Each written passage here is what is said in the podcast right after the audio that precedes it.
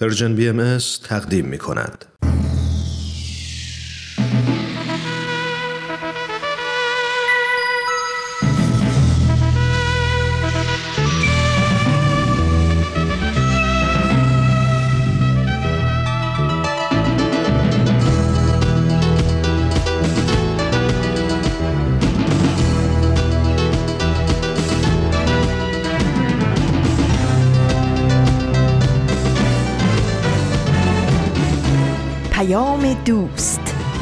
برنامه ای برای تفاهم و پیوند دلها.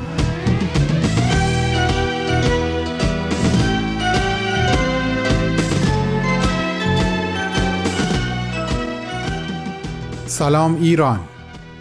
سلام ایرانیان. سلام عزیزانی که در این لحظه صدای منو میشنوین. شما عزیزانم تعدادتون هر چقدر که هست نماینده همه مردم ایران زمین هستین که مخاطبین همیشگی رادیو پیام دوست هستند. حتی اگر به ما گوش نکنند.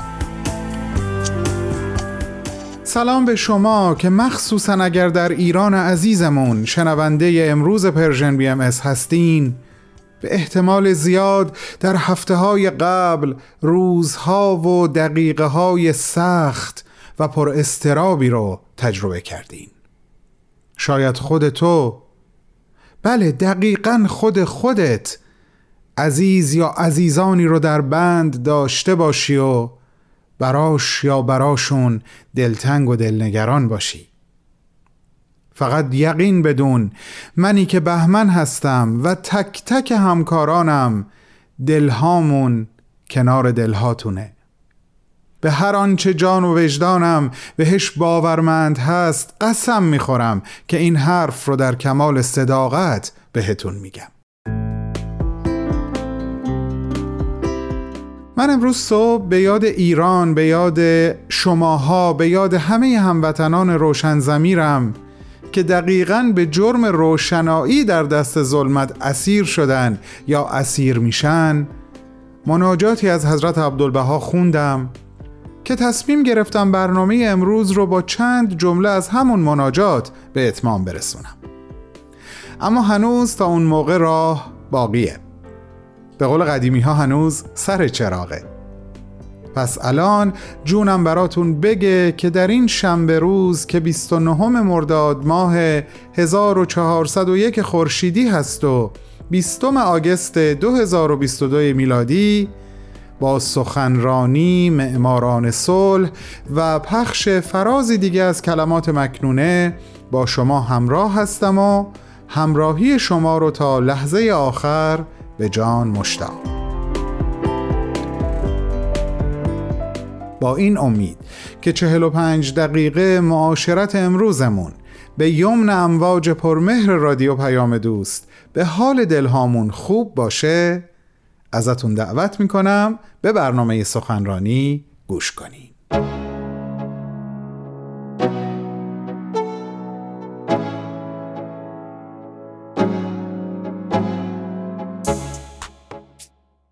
دوستان و علاقمندان برنامه سخنرانی امروز با پخش چهارمین و آخرین قسمت از گزیده صحبت‌های خانم دکتر فرح دوستدار با شما همراهم.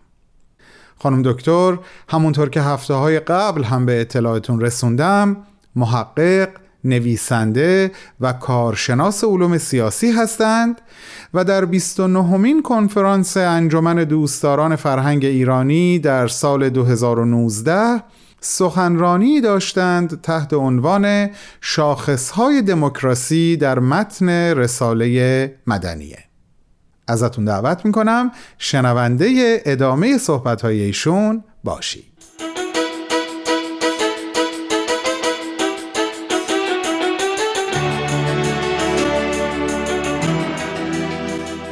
در زمان نگارش رساله مدنیه اروپا وارد دوران میلیتاریسم میشه. یعنی ابراز برتری حکومت‌های سلطنتی اروپا به وسیله تقویت و افزایش نیروی تسلیحاتی. حضرت عبدالبها به جنگ‌های ویرانگری که در اروپا رخ میده اشاره می‌کنند و همچنین مادیگرایی مطرد بیتوجهی به مسائل اخلاقی تمرکز بر صنعت اسلحه سازی از جمله پدیده های تمدن مدرن هستند که قابل اقتباس نیستند و در خور مذمتند. نتیجه گیری ایشون این است که سیاست بدون اخلاق منجر به جنگ میشه. برای حل این مشکلات راهکارهایی رو عنوان می کنند. البته با الهام از تعالیم و دستورات پدر بزرگوارشون حضرت بهاءالله. و عنوان می‌کنن که در سطح بین المللی هم باید قانون حکم فرما بشه و استقلال و آزادی ممالک و صلح به وسیله قانون تضمین بشه.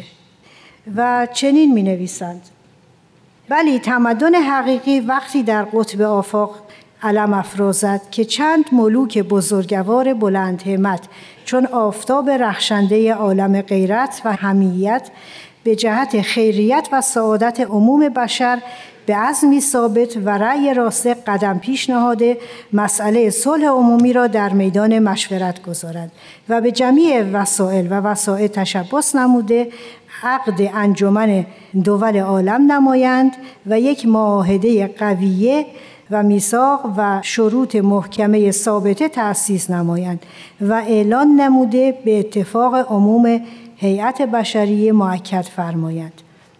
و بعد خیلی مطلب مفصل شرح میدن که طبق این معاهده باید مرزهای کشورها تعیین بشه روابط بین المللی با معاهده های مختلف تنظیم بشه.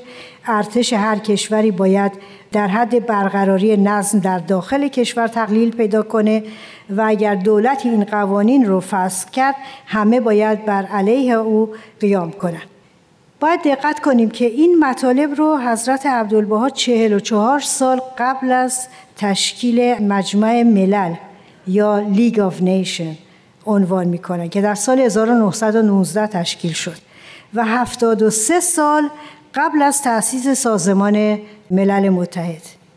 با این طرح حضرت عبدالبها در واقع دموکراسی و حکومت قانون رو به سطح بین المللی بسط میدن. تنها در چنین نظامی هست که جنگ ها خاتمه پیدا می‌کنه و هزینه سنگین اونها از دوش مردم برداشته میشه و جان و مال تمامی ساکنین جهان محفوظ میمونه. حضرت عبدالبها علاوه بر این مسائل به نکات مهم دیگری هم در این رساله توجه می کنند و نکته ای که به اصطلاح پیامی که در این رساله نهفته است و حضرت بهاءالله به خاطر اون پیام از ایشون خواسته بودند که این رساله را تدوین کنند این هست که در فهم و برداشت های دینی نیز باید تجدد حاصل شود حال می‌رسیم به نتیجه گیری و خاتمه کلام امروز ما ایرانیان کجا ایستاده ایم؟ 144 سال از نگارش رساله مدنیه میگذرد. ما مردم ایران از آن زمان تا به امروز پستی و بلندی های بسیاری را پشت سر گذاشتیم. در قیام ها و انقلاب ها درگیر شدیم. در دو جنگ جهانی کشورمان با وجود اعلام بیطرفی اشغال شد ولی دوباره استقلال ملی خود را باز یافتیم چند سباهی در دوران سلسله پهلوی به سوی تمدنی بزرگ به پیش رفتیم ولی همزمان در دام ایدئولوژی ها و عقبگردهای مذهبی گرفتار ماندیم و باز هم درک نکردیم که تجدد به مظاهر ظاهری آن یعنی طرز پوشش و زندگی مدرن و بهرهبری از محصولات صنعتی خلاصه نمی شود.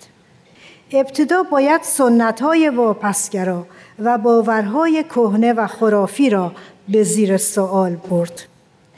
روشنفکران ما در دوران قبل از انقلاب اسلامی نیز در مورد باورهای ناکارآمدی که برای 1400 سال پیش تدوین شده بودند روشنگری نکردند و ما رو آگاه نساختند و به گمراهی ها دامن زدند.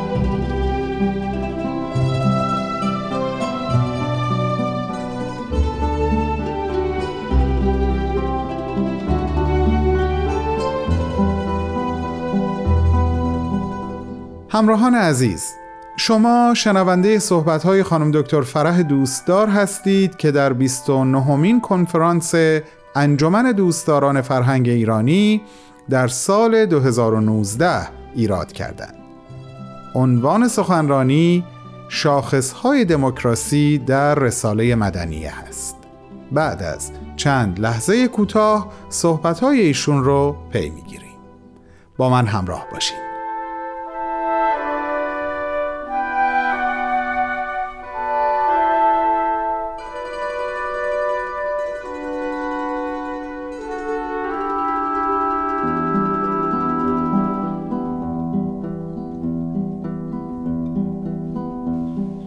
باید برای رهایی ابتدا آزادی اندیشه را بیاموزیم.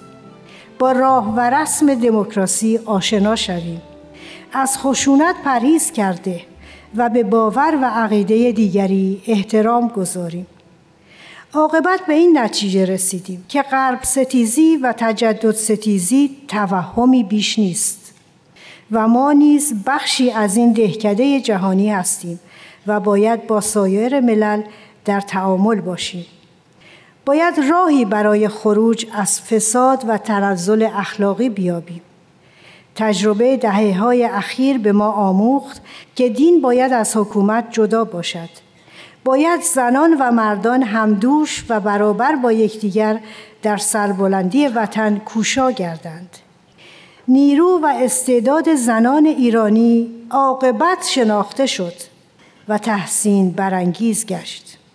رنج های دهه های اخیر ایرانیان داخل و خارج از وطن را در این هدف با هم همدل ساخت که این سرزمین کهن شاهد قیام های ملی و معنوی بزرگی بوده است و ما نسل جوان باید سربلندی و شکوه باستانی را به آن بازگردانیم.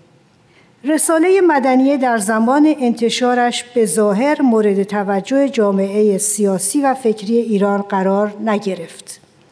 سرکوب شدید و مخالفتها و تهمتهای 150 ساله به آین بهایی مانند قباری چشمان بسیاری از روشنفکران ایرانی را تیره و تار نمود به نحوی که تحول عظیم معنوی و رشد آین بهایی را نادیده گرفتند در حالی که علا رقم توفانهای سیاسی جامعه باهایی در درون خود به آرامی در مسیر تجددخواهی و خدمت به جامعه ایران به پیش رفت و در تعامل با تمامی فرهنگ های جهان بنای یک تمدن حقیقی را پایه نهاد.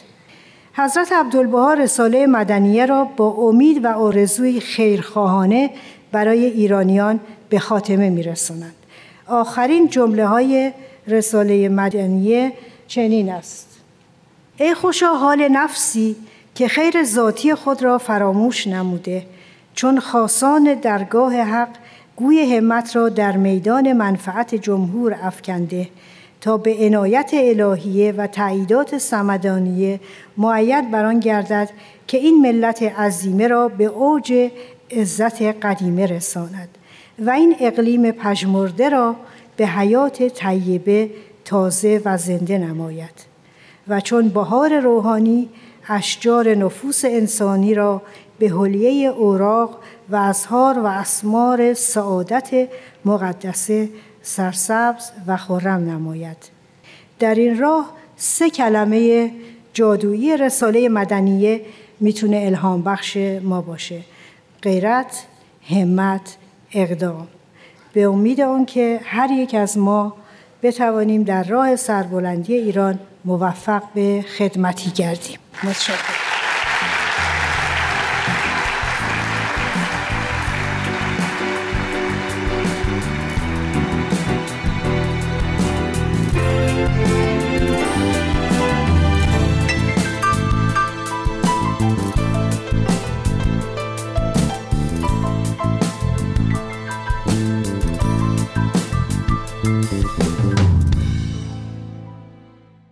عزیزان این بود چهارمین و آخرین بخش از گزیده صحبت‌های خانم دکتر فرح دوستدار محقق، نویسنده و کارشناس علوم سیاسی که تحت عنوان شاخصهای دموکراسی در رساله مدنیه تقدیم شما شد. از همگیتون دعوت می‌کنم شنبه هفته آینده با من همراه باشین برای شنیدن یک سخنرانی دیگه از یک سخنران دیگه. با بهترین آرزوها.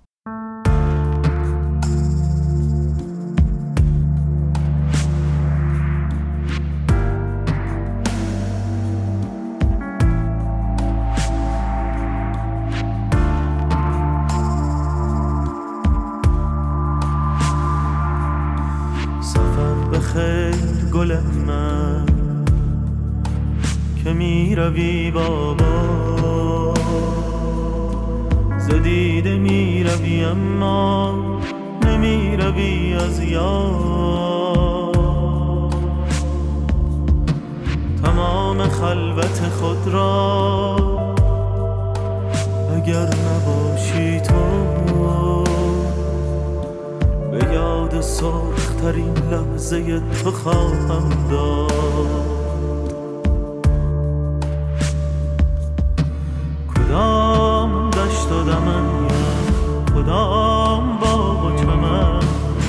کجاست مقصدت ای گل؟ کجاست مقصد باغ کدام دشت و دمن یا کدام باغ و چمن؟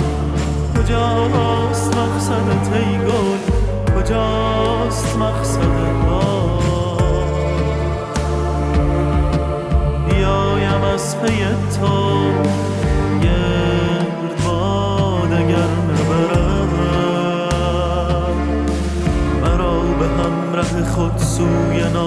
ناکجا می سپارمت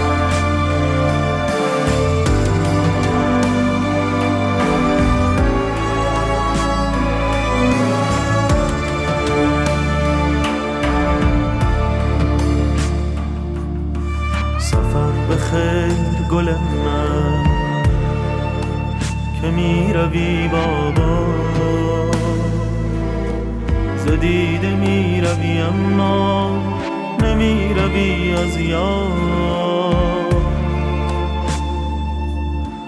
تمام خلوت خود را اگر نباشی تو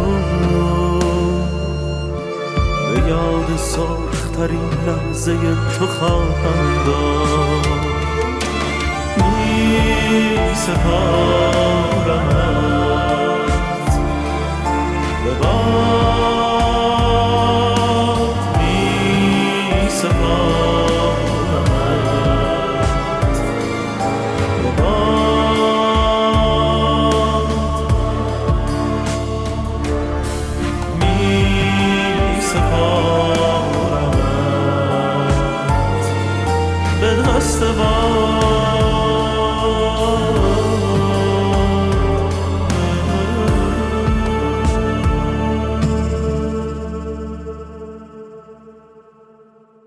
اکسیر معرفت.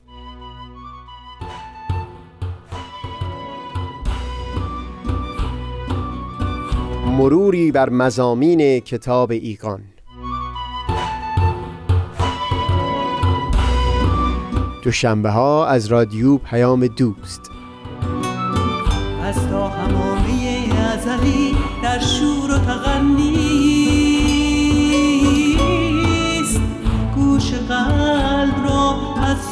نقش او بی بحر مکن از تا همامه ازدی در شور و تغنیست گوش قلب را از سروش او بی بحر مکن.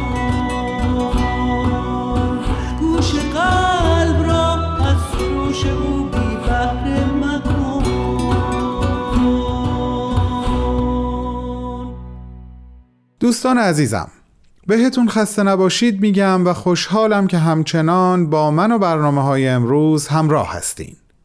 در ارتباط با رفتارهای بیگان ساز یعنی رفتارهایی که به قول مارشال روزنبرگ ما رو از ذات پر محبتمون دور می‌کنن هفته قبل به مورد اول یعنی قضاوت اخلاقی و برچسب زدن به آدمها حتی برچسب زدن به خودمون پرداختم. یکی دیگه از اون موارد مقایسه هست. ما چه زمانی که خودمون رو با بقیه یا کسی رو با کس دیگه مقایسه می‌کنیم به این خطر افتادیم که احساس محبت آمیزمون نسبت به خودمون و دیگران آسیب ببینه. کتابی هست که عنوانش خیلی بامزه است. چگونه می توانید خود را بدبخت کنید؟ نویسنده این کتاب دن گرینبرگ هست که مارشال در کتابش ارتباط بدون خشونت به این نویسنده و به این کتاب اشاره می‌کنه و مثال میاره که دن می نویسه اگه می‌خواین احساس بدبختی کنین عکسی از یک مرد یا یک زن که نمونه زیبایی فیزیکی منطبق با استاندارد رسانه های جمعی هست به دیوار اتاقتون بزنین و مدام اندازه های خودتون رو با اندازه های اونا مقایسه کنین. و تازه این اول راهه. چون زیبایی ظاهری نسبتا مصنوعی و گذراست. وقتی در امور جدیتر دست به مقایسه بزنیم این حس آزارنده دور کننده ما از محبت بیشتر و بیشتر میشه. خلاصه که خیلی باید حواسمون به این احساس موزی مقایسه کردن باشه. نکته بعدی اسمش انکار مسئولیته. مارشال می نویسه ارتباط بیگان ساز از زندگی گاهی چنان بر آگاهی ما سایه میندازه که فراموش می کنیم خود ما مسئول نحوه تفکر و چگونگی احساسات و اعمالمون هستیم در جریان دادگاه های جرائم جنگی آلمان نازی در بسیاری از موارد وقتی از افسران بازداشت شده سوال می چرا دست به چنین جنایاتی زدین؟ اکثرا جوابشون این بود که دستور مافوق بود. و این بالاترین حد از انکار مسئولیت فردی هست. مورد چهارم و آخر اسمش درخواست آمران است. چقدر مهم ما بدونیم چه تفاوتی بین این نحو از صحبت با تقاضا وجود داره. مارشال این موضوع رو در جای دیگه از کتابش مفصلتر توضیح میده. پس من هم توضیح مفصلترش رو به بعد موکول می‌کنم چرا که الان اون زمان خوب فرا رسیده که با هم شنونده فرازی دیگه از کلمات مکنونه یکی از مهمترین آثار عرفانی حضرت بهاءالله شارع آین بهایی باشیم که همراه با موسیقی دلنشین قرار دلهامون رو نوازش کنه. بفرمایید خواهش می‌کنم.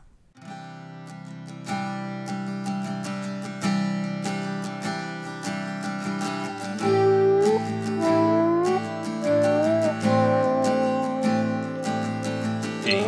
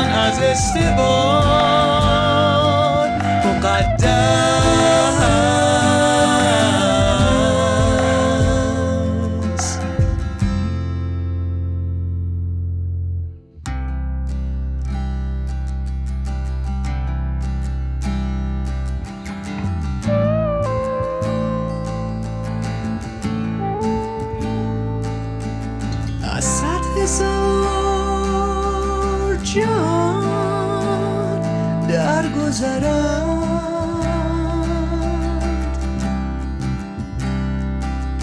و به کوی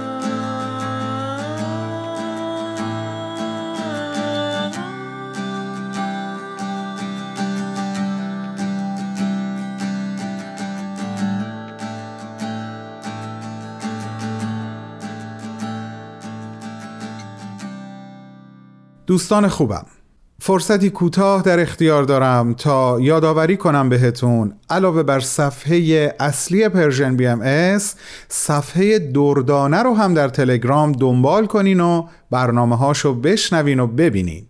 این کانال تقدیمی ما به کودکان عزیز شماست. www.persianbms.org آدرس وبسایتمونه همونطور که می‌دونین.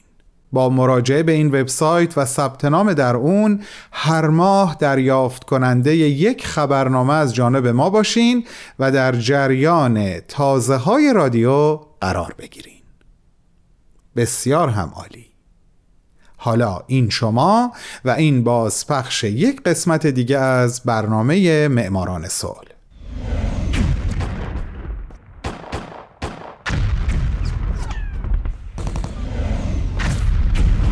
معماران صلح.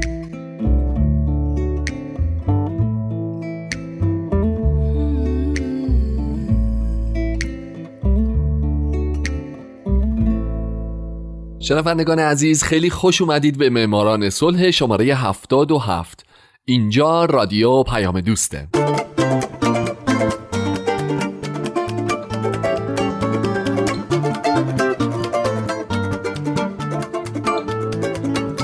درود به شما فارسی زبانان این دهکده جهانی. من هومن عبدی هستم به معماران صلح خوش اومدید. برنامه‌ای که اختصاص داره به برندگان نوبل صلح. اختصاص داره به زنان و مردان و سازمان ها و مؤسساتی که یا صلح دغدغه همیشگیشون بوده یا اگرم نبوده اونجایی که باید قدم بلندی برای صلح جهانی برداشتن و باعث شدن دنیای پر از جنگ ما بدتر از چیزی که الان هست نباشه.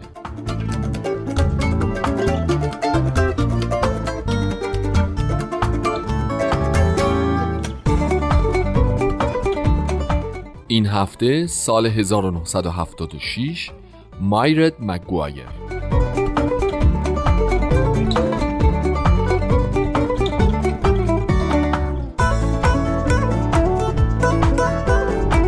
همونطور که در برنامه هفته پیش شنیدین در سال 1976 دو نفر برنده جایزه نوبل صلح شدن. بتی ویلیامز که من در برنامه هفته پیش بهش پرداختم و این هفته هم لاجرم در بعضی از مواقع بهش می‌پردازم و مایرد مگوایر. مایرد مگوایر در 27 ژانویه 1944 به دنیا اومده. مایرد یه فعال جدی ضد جنگ، ضد خشونت، ضد نجات پرستی و یه مخالف سرسخت اعدام، سخت جنین و اوتانازیه. او یکی از حامیان فلسطین و یکی از منتقدان سرسخت سیاست های آمریکا و اسرائیل در برابر این کشور و همچنین ایرانه او کسیه که اوباما و نتانیاهو از دستش آروم و قرار ندارند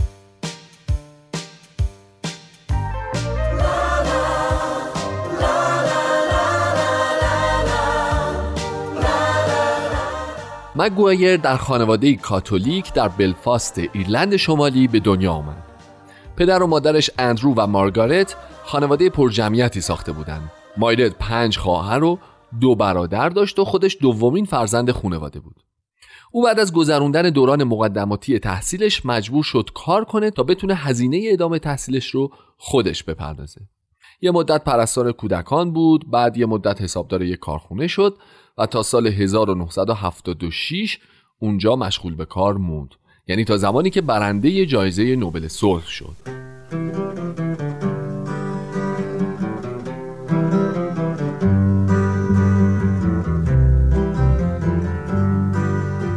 هفته پیش اگه خاطرتون باشه از حادثه ای گفتم که منجر به برنده شدن جایزه توسط مگوایر و ویلیامز شد اینکه دنی لنون سرباز ارتش موقت جمهوری خواه ایرلند که در سال 1974 بعد از سه سال حبس از زندان آزاد شده بود با چیلینگ ورز هم قطارش در حال فرار از دست سربازان بریتانیایی بودند.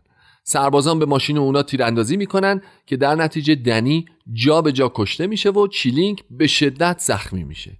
بر اثر این اتفاق دنی دیگه کنترلی روی ماشین نداشته و ماشین منحرف میشه و با آن مگوایر خواهر مایرد و سه فرزندش به شدت برخورد می‌کنه. بر اثر این تصادف سه فرزند مگوایر کشته میشن.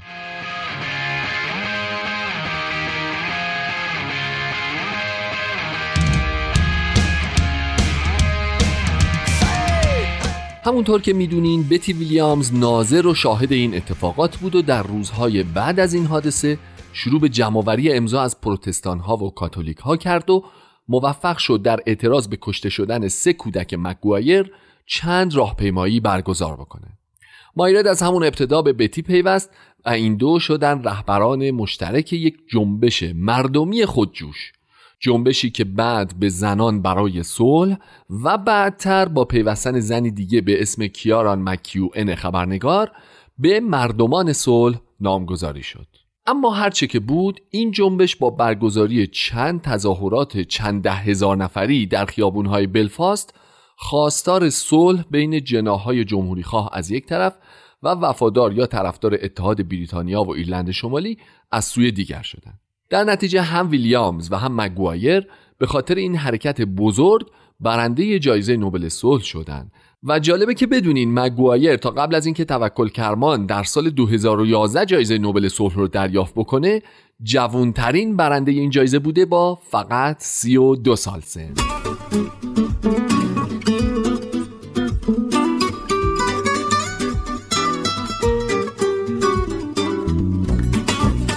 در سال 1980 تراژدی کامل میشه و خواهر مایرد بعد از نبردی طولانی با افسردگی در پی از دست دادن فرزندانش خودکشی می‌کنه.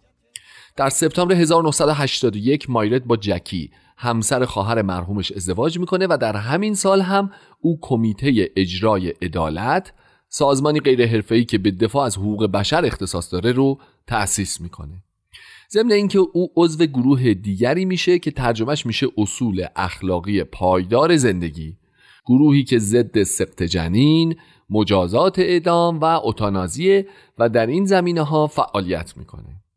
علاوه بر اینها مگوایر بعد از دریافت جایزه نوبل صلح تقریبا تو هر زمینه ای اگه دیده جای کاری درست انجام نمیشه دست به اعتراض زده. مثلا تلاشی نافرجام داشته برای وارد شدن به تایلند تا اعتراض کنه به بازداشت طولانی مدت رهبر مخالفان و برنده جایزه نوبل صلح آنکسان سوچی از ترکیه بارها تقاضا کرده تا به شکنجه رهبر کرد عبدالله اوجالان پایان بده یا چند باری از دولت چین خواسته تا لیو شیا اوبو برنده نوبل صلح رو از حصر خونگی آزاد بکنه.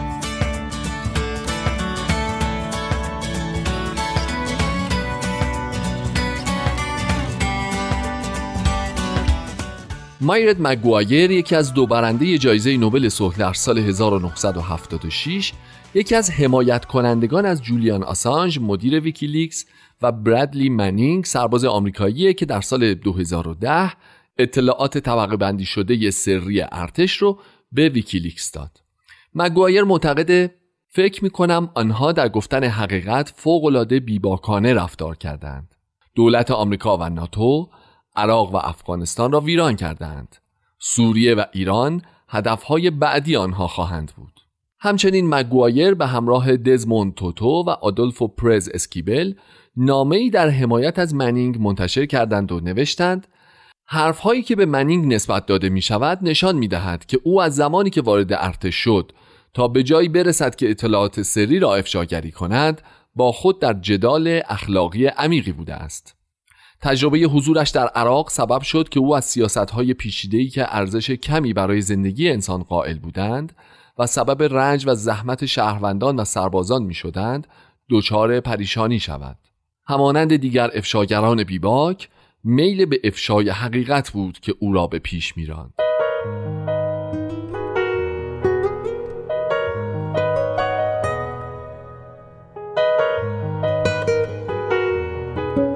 وقتی باراک اوباما برنده جایزه نوبل صلح شد تعجب بسیاری برانگیخته شد.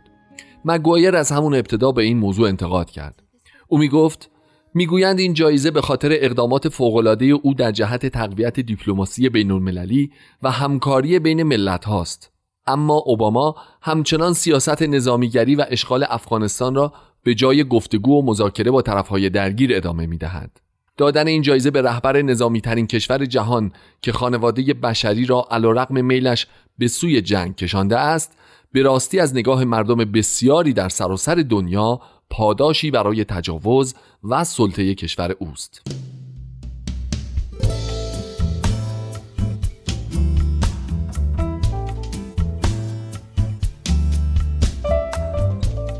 اما در مورد اسرائیل مگوایر بارها از این کشور به خاطر سیاستهاش انتقاد کرده و حتی خواستار لغو عضویت این کشور در سازمان ملل متحد شده. او اسرائیل رو به پیاده سازی سیاست نسل کشی فلسطینیان متهم کرده و در انتقاد از برخورداری اسرائیل از سلاحهای هسته‌ای گفته سلاحهای هسته‌ای همان اتاقهای گاز پیشرفته تر هستند. و شما به عنوان مردمی که می‌دانند اتاقهای گاز چه بودند چطور می توانید حتی فکر ساختن اتاقهای گاز پیشرفته تر را داشته باشید مگوایر همچنین به دعوت حماس در سال 2008 در پارلمان غزه به سخنرانی پرداخت و یکی دوباری هم در فلسطین علیه اسرائیل تظاهرات تدارک دید که با واکنش اسرائیلی ها روبرو شد و سربازان اسرائیلی با گاز اشکاور تظاهراتش رو برهم زدند.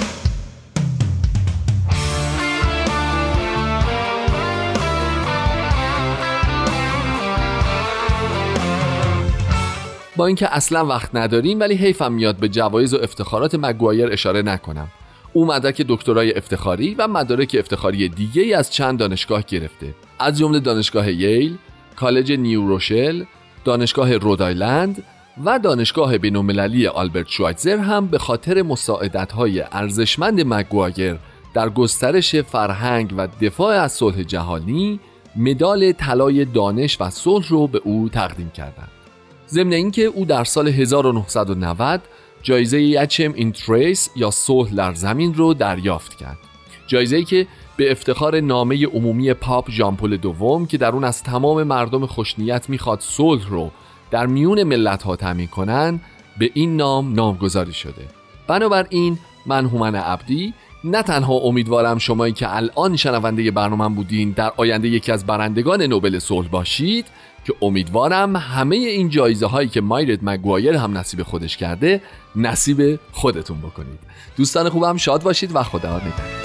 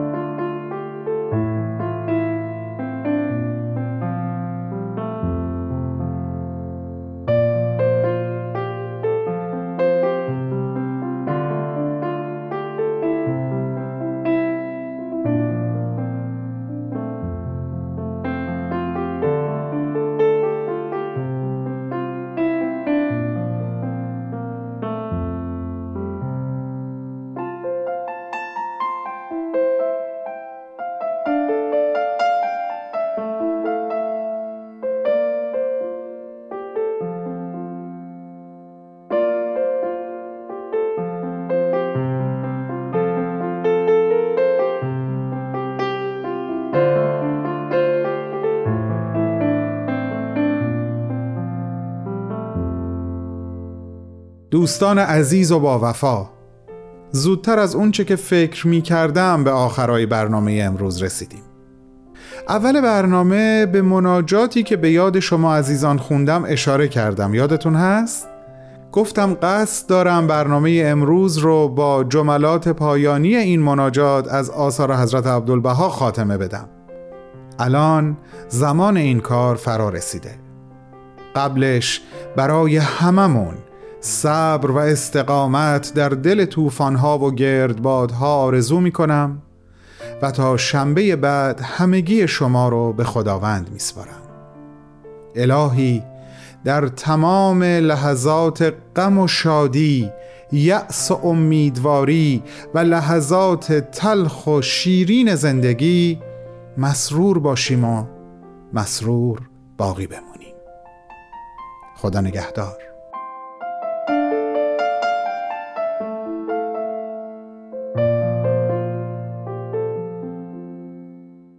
هولبها ای پروردگار به آنچه سزاوار است موفق کن. ای آمرزگار به آنچه لایق است معید فرما. این دست ها به دامن عفت پیوسته و این دلها به محبتت مقید و بسته. عنایت کن موهبت بخش.